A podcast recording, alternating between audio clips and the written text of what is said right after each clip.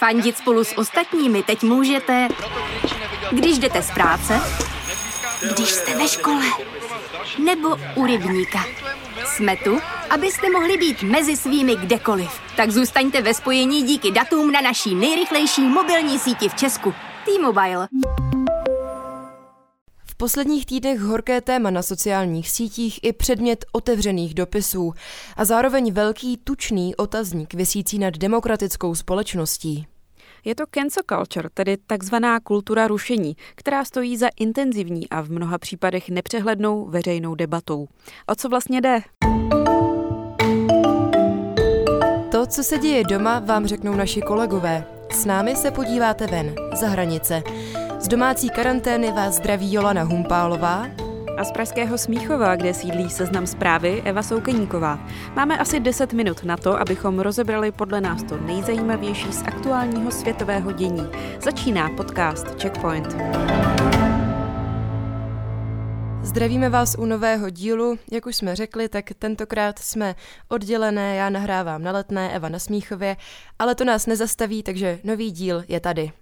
A to s tématem, které je jako vždy ne úplně tak jednoduché, v deseti minutách obzvlášť nejednoduché, ale rozhodli jsme se, že se tentokrát nebudeme věnovat nějakému úplně aktuálnímu světovému dění, ale spíše takovému fenoménu, který eh, je ve společnosti už delší dobu a ještě delší dobu pravděpodobně bude. Je to fenomén cancel culture a vše, co se pojí kolem toho. Minulý týden v americkém magazínu Harper's vyšel otevřený dopis o spravedlnosti a otevřené diskuzi, který apeluje na společnost, aby nepodléhala tzv. cancel culture a online shamingu a aby debata ve veřejném prostoru byla svobodná a tolerantní. Pod výzvu se podepsala opravdu velká jména světové kultury a inteligence. Například Margaret Atwood, Martin Amis, Anne Applebaum, Salman Rushdie, Farid Zakaria nebo třeba i Noam Chomsky. Rozvířila se tak letos už po několikáté obrovská diskuze o tom, co to vlastně cancel culture je a zde má v naší době své místo. Nejdřív se ale musíme trochu víc říct, co to vlastně pojem cancel culture znamená. Pokusím se o velmi stručnou definici, aniž bych tedy příliš zabrušovala do kulturálních studií nebo jiných akademických disciplín, které se pojmem zabývají. Tak tedy úplně jednoduše. Pokud určitý člověk, ať už spisovatel, zpěvák nebo jiná veřejná osobnost, podporuje nebo řekne něco, co společnost považuje za urážlivé, ať už se jedná o rasismus, xenofobii nebo třeba politický názor, Společnost ho za to pak odsoudí, vlastně doslova zruší. Takže se může jednat o třeba mazání filmů na Netflixu nebo bojkot jakéhokoliv druhu, nevydávání knihy, online shaming a tak dále. No, debata o cancel culture, tedy kultuře rušení, chcete-li, je v zásadě trochu nepřehledná. Svůj podíl na to má jistě i to, že žijeme online. Na internetu veškeré snahy o zrušení někoho či něčeho mají daleko větší dosah. Jde prostě o něco, čemu se nedá utéct. Ačkoliv se jedná o fenomén, o kterém se znovu intenzivně mluví v posledních týdnech, podle některých nejde vlastně o nic nového. S vývojem technologií se spíš mění způsoby a rozsah, jakým se společnost daných věcí zbavuje. A stejně tak se i mění témata, která cancel culture podléhají. No a jaké jsou vlastně konkrétní případy cancel culture v praxi z nedávné doby? Letošní rok zatím přinesl řadu vyhrocených událostí v různých oblastech, jako byly například americké protesty proti rasismu. V souvislosti s tím se ve Spojených státech, a to už po několikáté, rozjela také vášnivá debata o tom, jestli je v pořádku, jakým způsobem jsou ve slavném filmu Sever proti jihu vyobrazení afroameričané.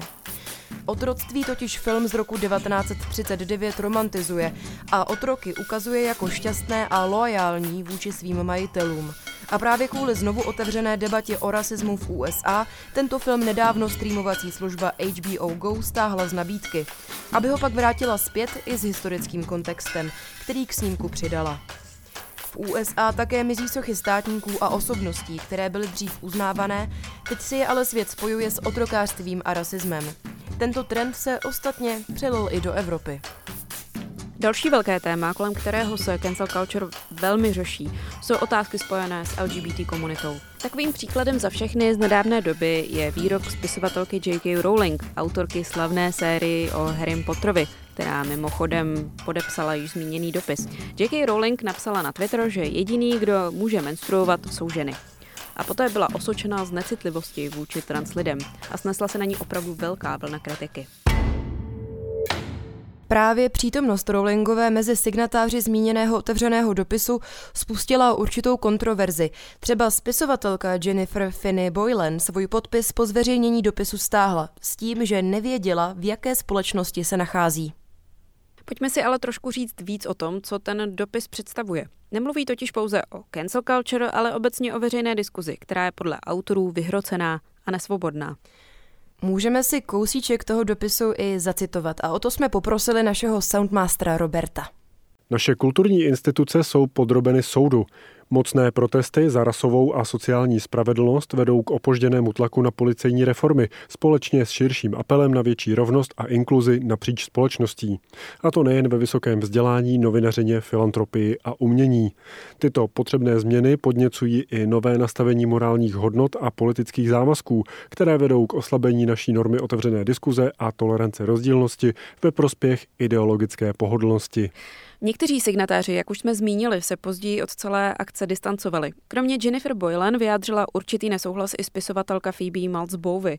Do Washington Post napsala komentář, v němž vysvětluje, že se jí podpis otevřeného dopisu zdál jako dobrý nápad. Zpětně z toho ale za tolik nadšená není.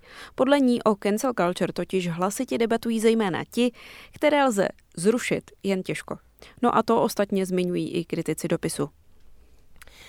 Na to, jak celé téma cancel culture vnímá české umělecké prostředí a v čem se liší od toho zahraničního, jsme se, nebo respektive ty Evo, se zeptala spisovatelky Radky Denemarkové. Tak si pojďme rozhovor poslechnout. A já už v Checkpointu vítám spisovatelku Radku Denemarkovou. Dobrý den. Dobrý den. Začněme rovnou z hurta. Podepsala byste se pod zmíněný dopis v Harper's magazínu? E, nepodepsala. A z jakých důvodů? A ne, z několika důvodů. E, první důvod je ten, e, já ten svět vnímám přes slova a pro mě je důležité, jak jsou ty problémy, a toto je zásadní věc tohoto světa, jak jsou formulovány.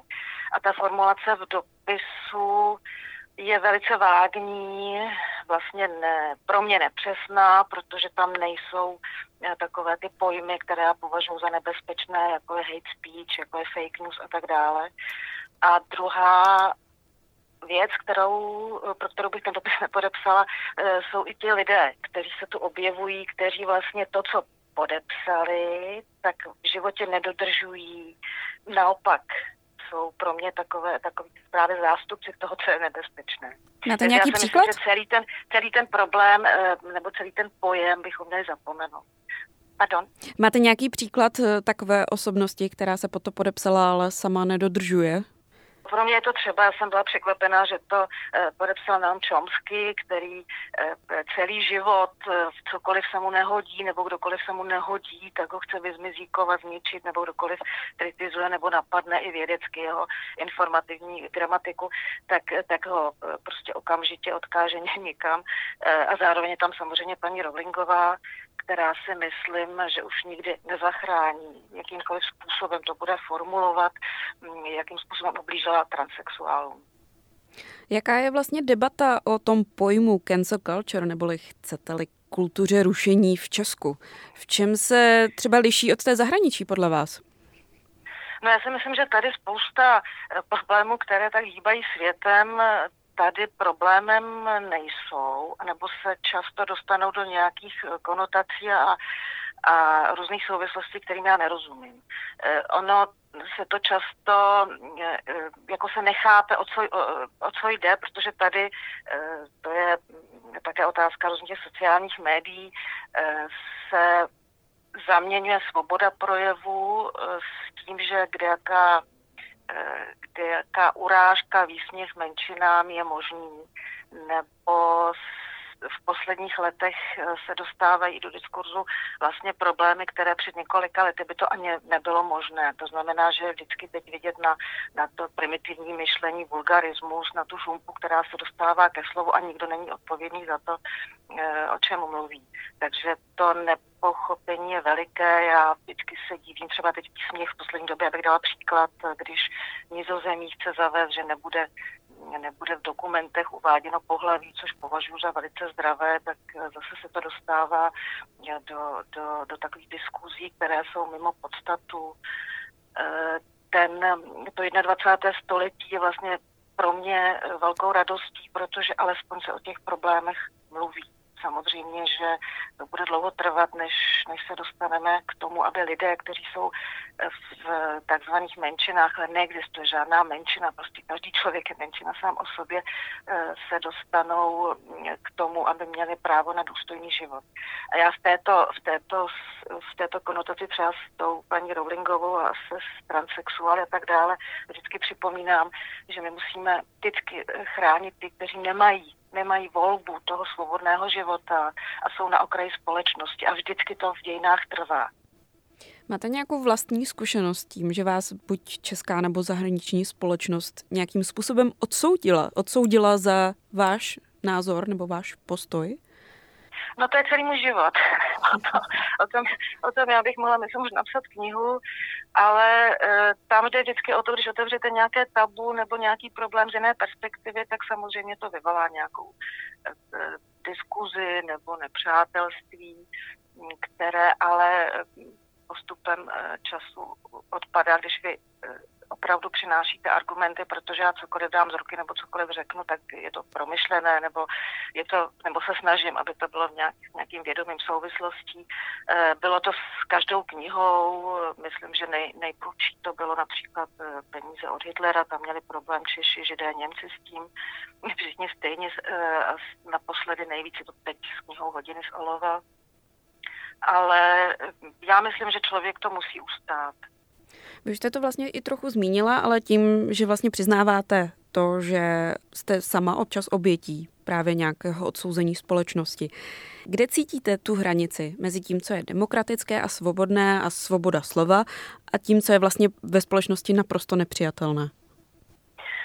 Já jsem vždycky udivená, že, že vlastně se o tom ještě diskutuje. Já mám pocit, že jsme to i, že to je i sformulované. Je to sformulované nejen, že existují listiny základních práv a svobod, ale máme od roku 48, což je pro mě předěl v historii lidstva, že se konečně jako sformulovala Všeobecná deklarace lidských práv. A to je úcta ke každému životu, každý má právo na důstojný život a nelze nikoho odsuzovat na základě kolektivní viny, jenom protože se narodil chudý, nebo s černou kůží, nebo s jinou sexualitou. A mě strašně mrzí, že dnes je všechno vyhrocené. Já si pamatuju, že to začalo přibližně přes, před pěti lety, to si musím promyslet proč, kdy ještě předtím bylo možné, víte co, myslím, takové ty mezitóny v diskuzi, že někdo měl jiný názor, ale vlastně jsme se vyslechli. A to dneska není. Dneska jsou to jenom takové výkřiky. Myslím, že tomu i přispívají politici, což eh, mimochodem eh, se vracím k tomu dopisu. Pro mě, eh, pro mě jenom dokladem toho, že, že vlastně celý ten koncept je špatně, je, že se to hned chytl americký prezident.